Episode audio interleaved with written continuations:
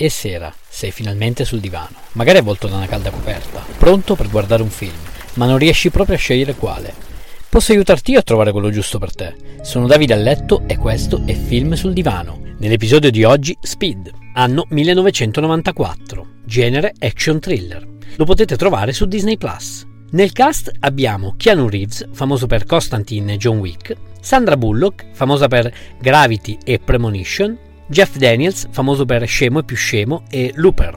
Il film inizia con uno sventato attacco terroristico ad un ascensore, dove si vedrà il poliziotto Jack Traven e riuscirà all'ultimo istante a far evacuare i passeggeri prima che l'ascensore precipiti nel vuoto. Due giorni dopo un secondo attentato, questa volta ai danni di un autobus, e dopo averlo fatto saltare in aria, Jack Traven verrà contattato dall'attentatore, che lo informerà che c'è un secondo autobus con un ordigno piazzato pronto ad esplodere. C'è una bomba su un autobus. Raggiunte le 50 miglia orarie, la bomba viene innescata. Se poi si torna sotto alle 50 miglia, esplode.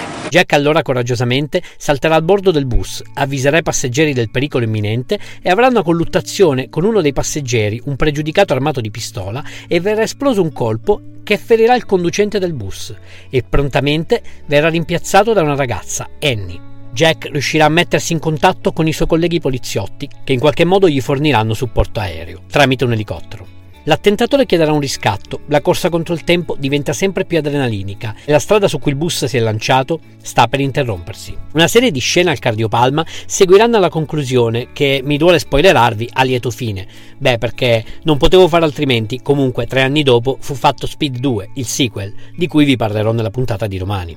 Curiosità su Sandra Bullock. Vi ricordate il premio Rezzi? Quello per la peggior recitazione di cui vi avevo parlato perché lo aveva vinto Halle Berry per l'interpretazione di Catwoman.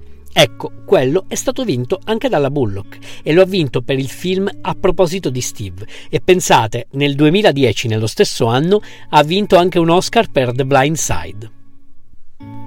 Ti è piaciuto questo episodio? Vorresti una puntata dove parlo di un film, regista o attore in particolare?